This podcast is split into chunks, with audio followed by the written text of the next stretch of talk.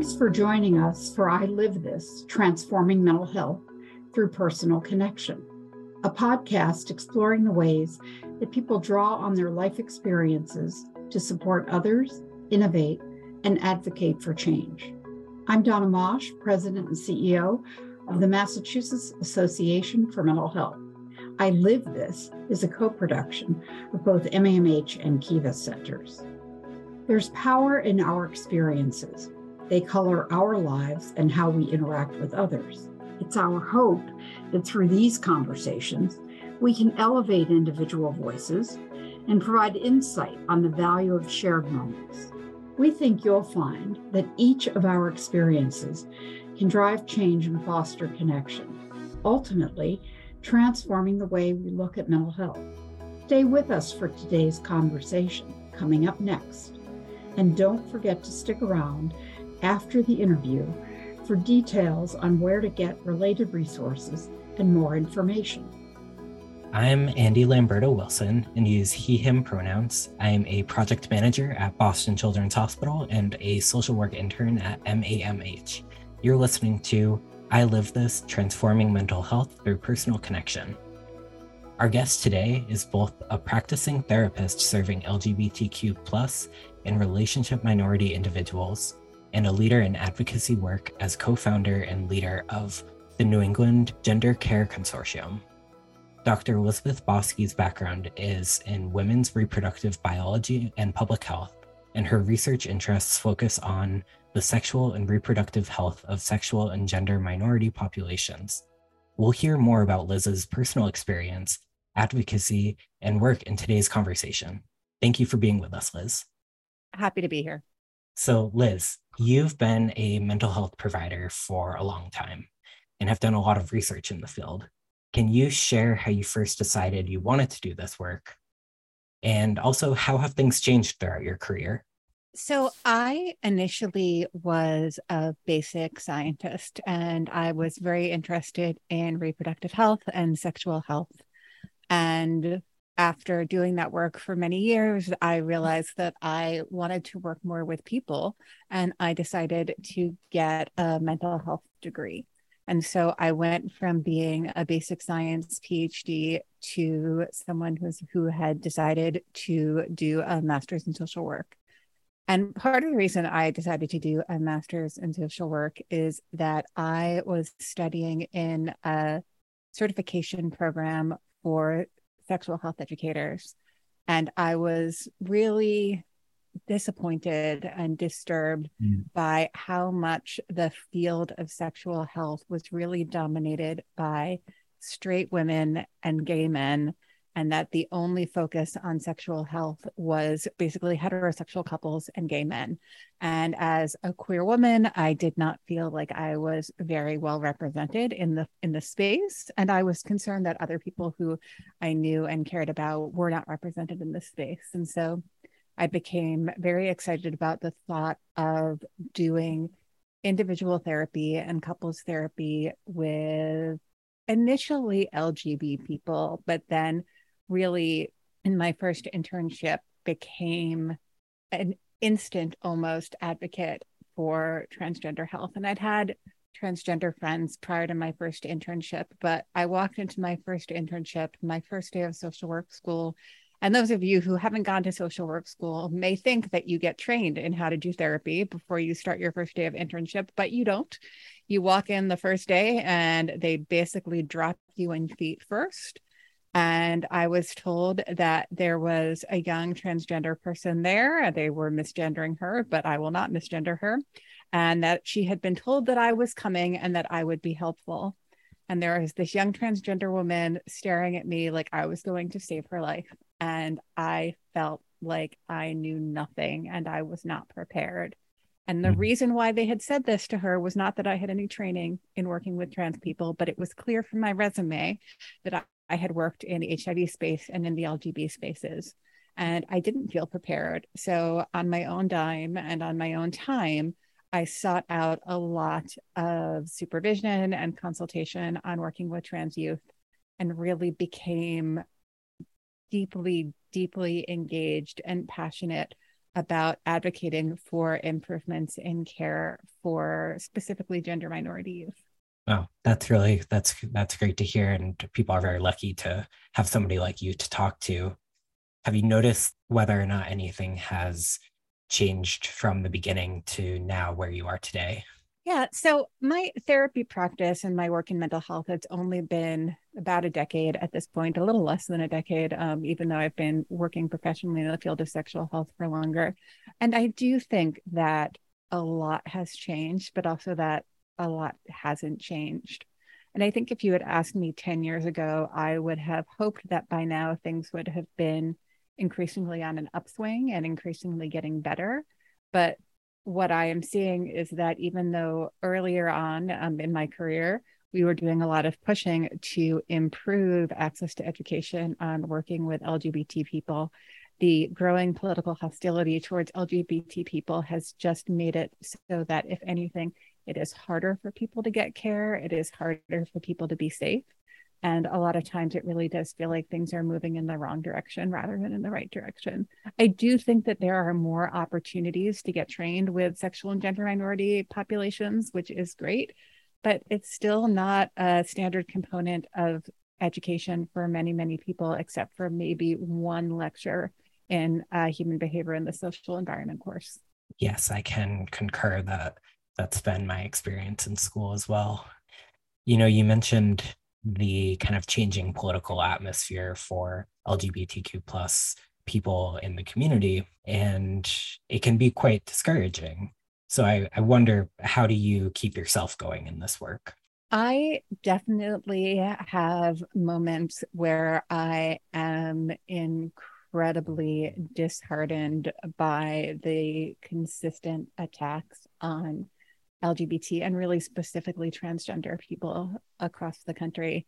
And I find it upsetting and infuriating how often these attacks are based on nothing and they fail to recognize the fact that gender affirming care is evidence based and is an important way for improving people's mental health and well being. And the good thing is that mostly instead of being discouraged, I get angry and I don't want people to win. And I become more and more dedicated to improving the evidence based for gender affirming care and also trying to train providers so that there are more and more providers who offer gender affirming care. So mostly it makes me passionate and sometimes it makes me go and get ice cream ice cream is an A plus solution, I think. But usually not a solution unless it's melted. It's more of a solid. You know, you got me there. so you've mentioned that you train other professionals to work with the LGBTQ plus community. And I'm wondering, is there anything that you try to recommend to allies that are working with this population to provide more informed support? So there are a couple of things that I recommend to allies. And one of the, the thing that I recommend the most is that in order to be an effective ally and an effective therapist, you need to do your own work.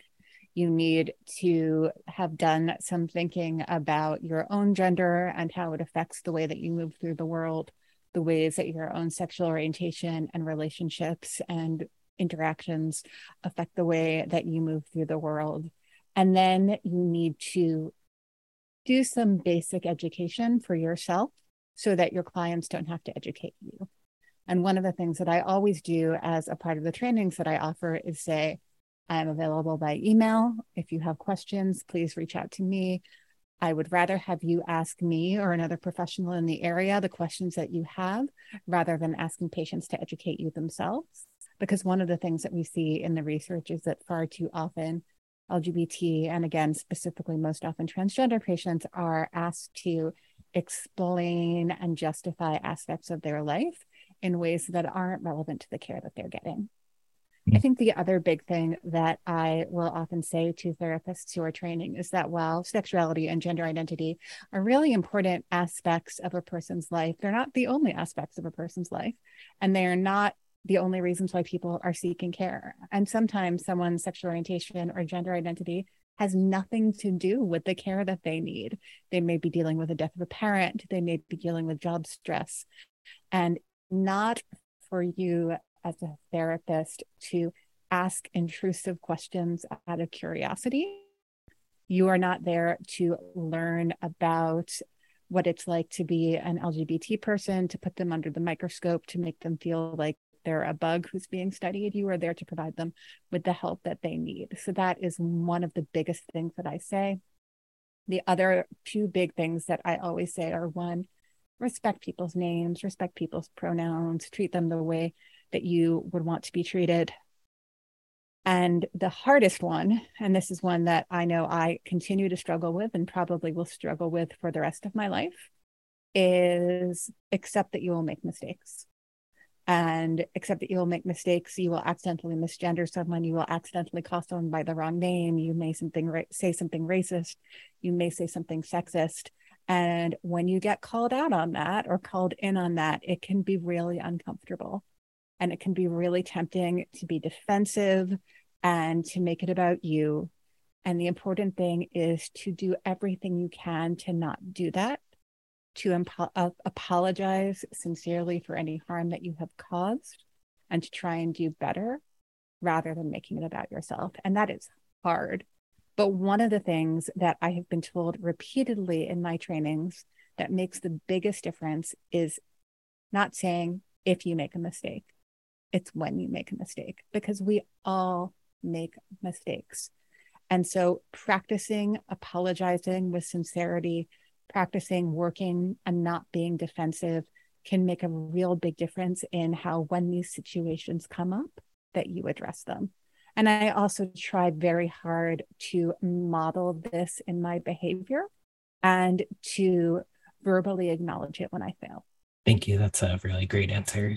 So I'm going to loop back a little bit to what you said at the beginning of that answer. When we think of allies, we want them to also do their own work. And I'm curious so, because you identify within the community as well, how have you drawn from your own experience to support others and do the advocacy work that you do?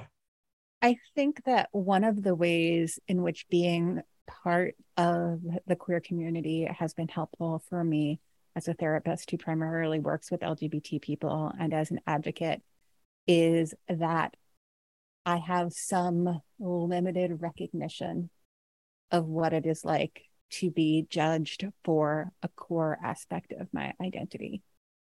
But the other thing is that, yes, I am a queer woman, but I'm also a cis woman and I'm also a white woman. And I have a lot of education and I have a lot of privilege.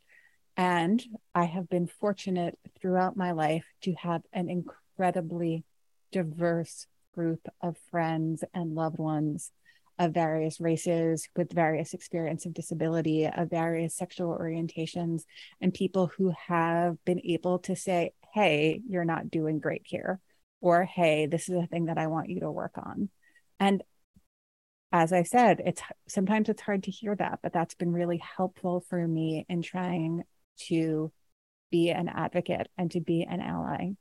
I think the other thing is that, yes, um, queerness and being part of the LGBT community is part of my identity, but it's only one part of my identity. And most of the work that I do as an ally and as an advocate, and actually most of the work that I do, period, is with the trans community. And I'm not trans. And because of that, it is important for me to constantly elevate trans people and trans expertise whenever I can. And I sincerely try to put trans people ahead of me when it comes for opportunities to lift people up within the community when that's what they want, and also to take the burden off of people when that's what they don't want. I don't want trans people to have to explain what gender dysphoria is for the thousandth time I can do that on their behalf if that's what they want. But also, if that is something that they want to be involved in, if they want to be giving the seminar, I want them to give the seminar and I want to raise people up and give them the opportunities that they may not have had access to because they may have less privilege along one or more axes of identity. So, as somebody who is not a peer specialist and instead working as a social worker, how do you navigate self disclosure in your work with clients or your work as a researcher? It's a really good question. Self disclosure is one of the things that we talk about constantly in social work and therapy training. And I think that the guiding principle for me is always who is this for? I should never be self disclosing because it is helpful to me. I should only be self disclosing because it is helpful for my clients. And I come back all the time to a conversation that I had in my sex therapy training program. And I am going to be blunt, and I really did not like one of the main instructors for my sex therapy training program. She was an older white woman. That she primarily worked in this framework of working with gay men and straight people. She was incredibly focused on insertive penile sex, and she was very anti people saying anything about their identities or disclosing anything about their identities. She did not understand why anyone might advertise that they were a gay sex therapist or a sex therapist who had was had transgender experience or anything like that. And I called her out on it and I said, what you don't understand is that when people look at you and they're interacting with you, they see a middle-aged to elderly white woman and that makes them have certain assumptions about you that when they're interacting with you are pretty accurate. When they're interacting with me, they may not see a queer woman. And the transference they're experiencing, the information they're experiencing may not be as accurate, and that relationship may not be able to form. And there's a lot of data out there that one of the most helpful things in a therapeutic relationship is not the modality in which the therapist works, but the relationship with the therapist. And so there are times when, for the formation of a relationship, and for that, I mean a therapeutic relationship, it is important and helpful to understand aspects of your therapist's identity. And one of the ways that this shows up, so it's a podcast, you can't see, but what if you could see me, you could see that I have purple hair. And before I dyed my hair purple, I talked to one of my bosses about it. And he said, How do you think it will affect your work with your clients? And I said, I think it will actually improve my work with my clients. And the weekend after I dyed my hair was actually Pride. And I was down at my therapy job and I was waiting for a new couple client. And they walked into the room and I could see them just release a sigh of tension and I said, hello. And they said, oh, thank goodness you're our therapist. We saw you walk through the room and we thought, she looks a little weird. I think we could get along with her. And having that visible difference in some ways, what feels like visible queerness in the way that I present, makes my LGBT clients often feel a little bit more comfortable with me.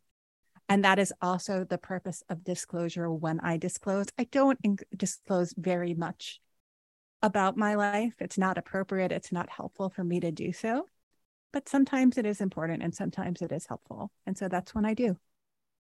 Thank you. That that's really such a great way to think about self-disclosure, how you want to use it for benefiting your client still and furthering that relationship because it is important for people to have representation in their clinicians.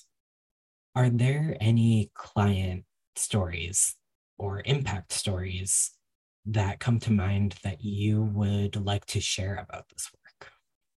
I feel incredibly blessed and incredibly privileged to have worked with the clients who I have had the opportunity to work with. I, at this point in my private practice, work almost exclusively with couples and almost exclusively with sexual and relationship minority couples.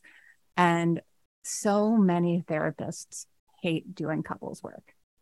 And I get it in couples work, the relationship is right there in the room, and that can be overwhelming.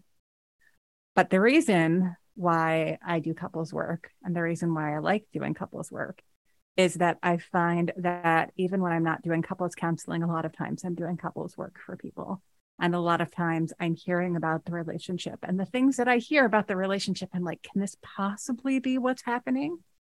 And so for me, I actually find it less stressful and more interesting to have the relationship in the room than I do to be hearing about the relationship and wondering if I'm providing useful therapy when I can't sort of get both halves of the dynamic if the dynamic is really important in the focus of care.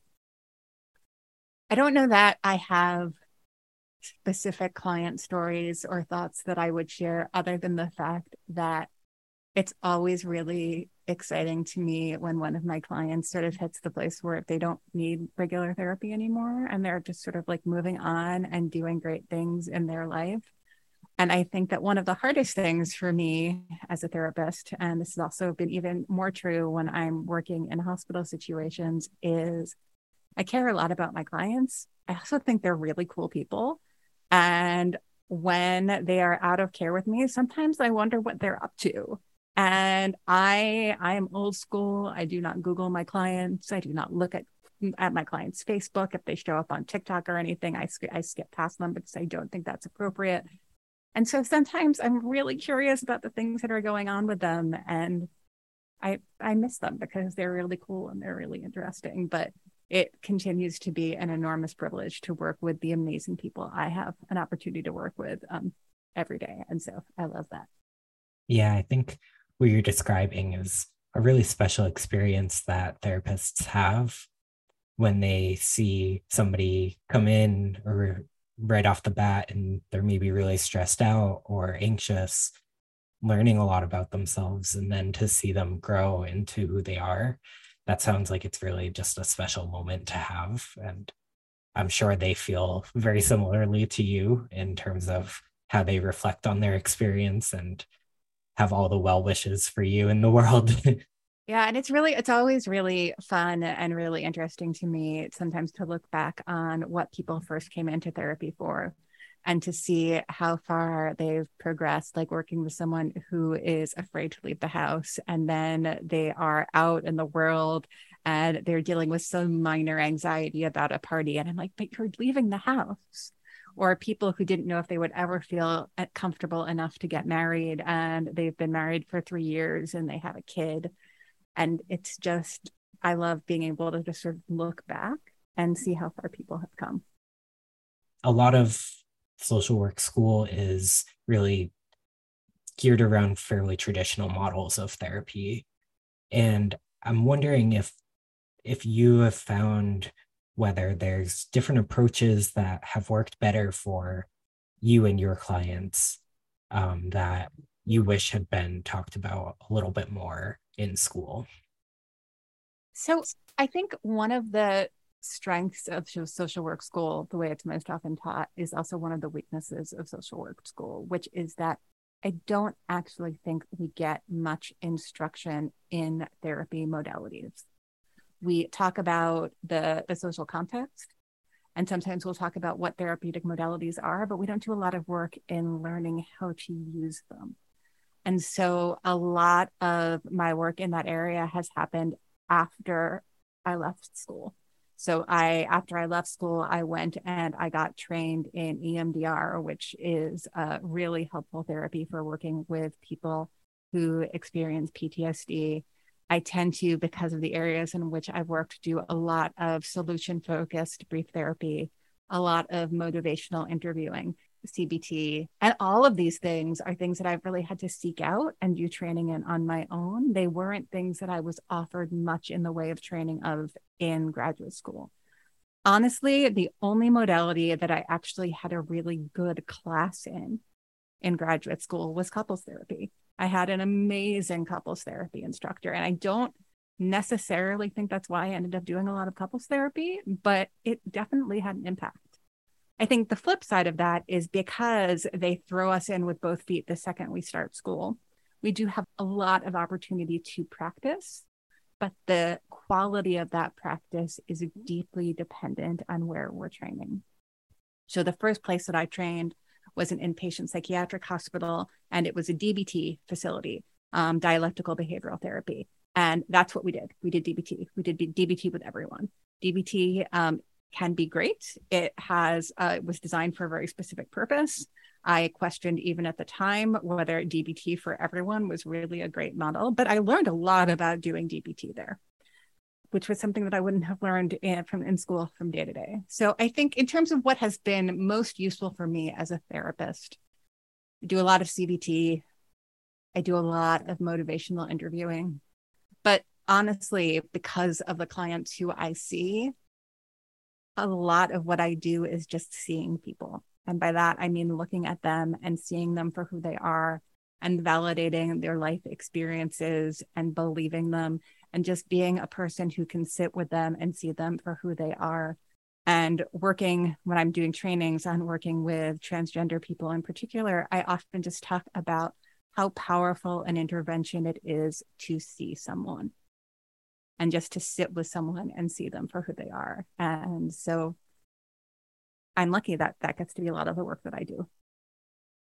Right. I, I usually find that just showing up is half the work and everything from there is really, you know, you're building a relationship one way or the other. You're learning things along the way. So kind of take what you can. um, I'd like to just switch gears a little bit. Can you share more about what you do in your uh, macro and advocacy work? So, I do a lot of research and advocacy and writing around sexual and gender health um, for, want to say, might have been 15 years. Was it 15 years? Might have only been 13 years. I was actually doing a lot of health writing online on sexual and gender health. So, I was writing about gender identity, writing about sexual identity, writing about STDs, doing a lot of just patient facing communication about both mental and physical health in these areas. I also just do a lot of education. I do a lot of trainings for other social work departments, for college students, for psychology students where I go and I do honestly quite basic talks, often on gender affirming care and LGBT health. I used to do a bunch of trainings on polyamory and relationship minority clients when I was doing more in the sex therapy realm. And just honestly, so much of my advocacy is look, there are people out here who are different than you, and it'd be great if you knew how to work with them in a way that was not cruel and that was affirming and kind and accepting. And a lot of that is just going over the basics again and again and again. And I remember probably five years ago, I was presenting at an NASW meeting, and it was supposed to be a transgender 201 talk. And once again, it became the same transgender 101 talk. And there were three people in there who were really frustrated because they wanted the 201 talk. But everyone was like, no, but I need to know the basics. I don't, I don't understand what pronouns are. I don't understand what gender dysphoria is. I don't, what is this whole gender affirming care thing? What, what are the basics? And so I spent a lot of time doing the basics. And there's good to that. The more that you do the basics with more and more people, the more that people have the basics. But I think sometimes it's frustrating for people who want to go beyond the basics.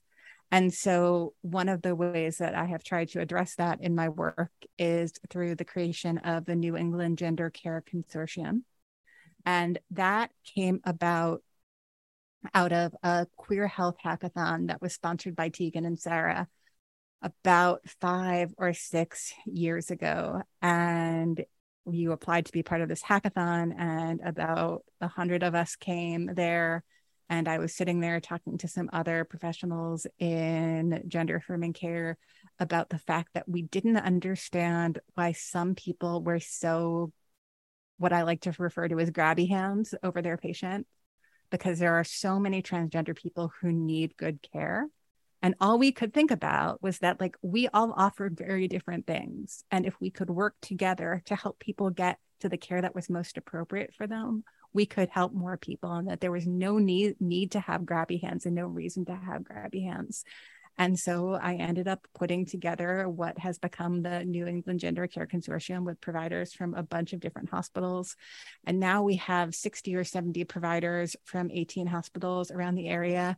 And we've been meeting less since the start of the COVID pandemic because all of us have been overwhelmed. But it's offered a lot of opportunity for work and research, for referrals, for learning about each other's programs, and for helping people get the care that they need. And one of the amazing things about being in New England is that I'm actually part of three groups like that. So there's the group that I run that is focused really on the medical side of things and that also does a bunch of research and education. There is a New England Gender Specialists Listserv, which is all therapists who offer gender affirming care, where we do a lot of who has openings, can we send you patients? There's also the New England Trans Health Coalition, which is a mixture of providers, lawyers, advocates, and educators who work on gender affirming policy in the state of Massachusetts.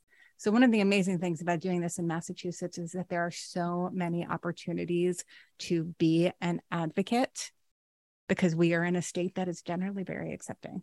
I will say one of the other incredible ways that I have been able to be an advocate and to work in advocacy is working with insurance companies to improve their policies around gender affirming care. And I've had the opportunity to do that with a major insurer, and I've really enjoyed that. They listen and they want to do better.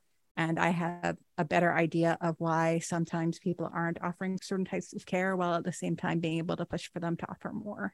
It's felt like a really powerful way to be an advocate. Well, that's that's really amazing work that you're doing across the board there. What got you in that door?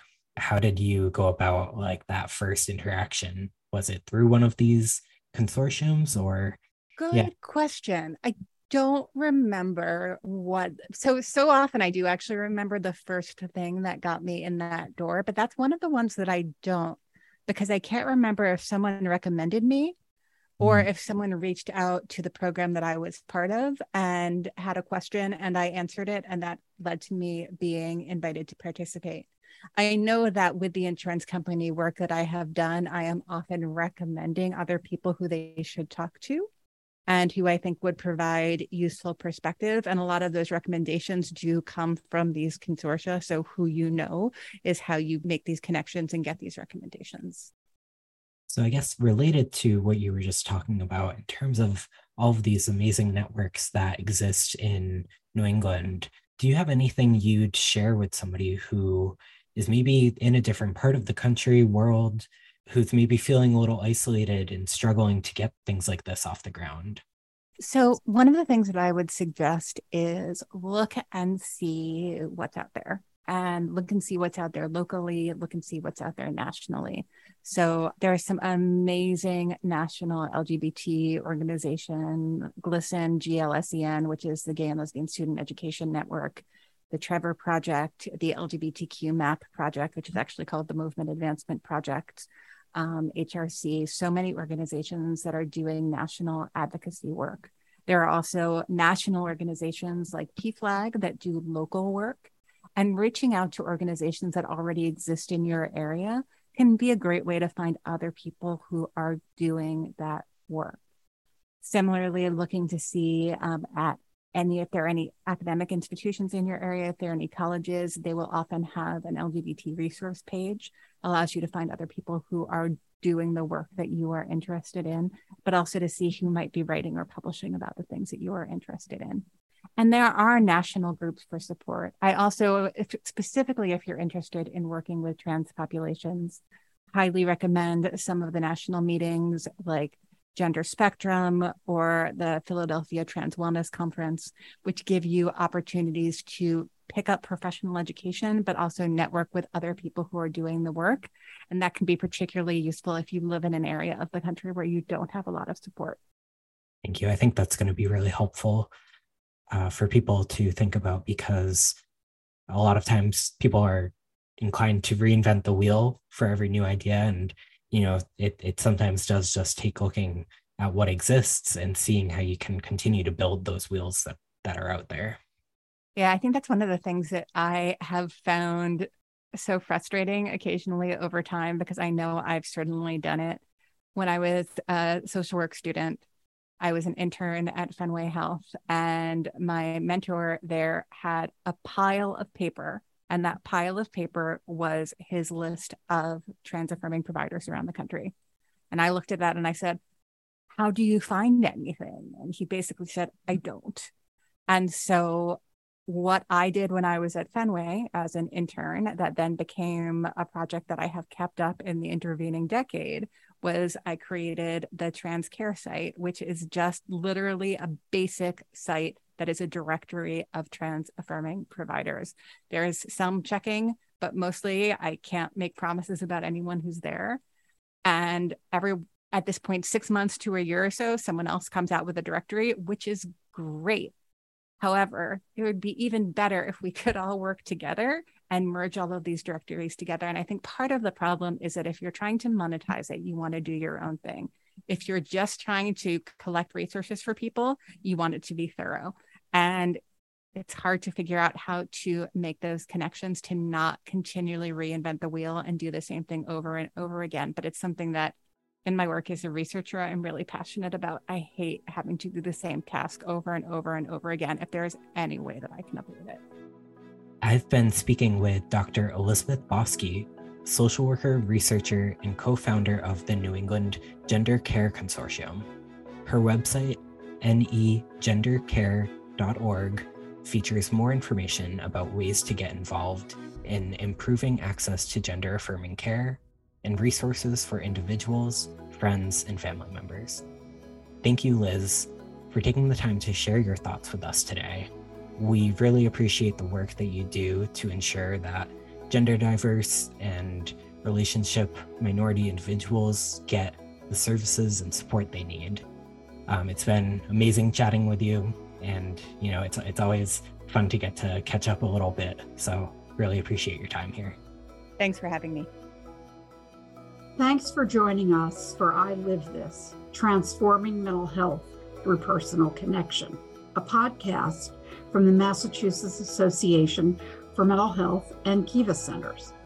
You can find more information about the podcast at mamh.org. If you have questions or comments, or would like to share your experience, email us at info at mamh.org or find us on social media. Today's conversation is the last in our I Live This series for May is Mental Health Month. For past episodes, visit mamh.org or your favorite podcasting platform.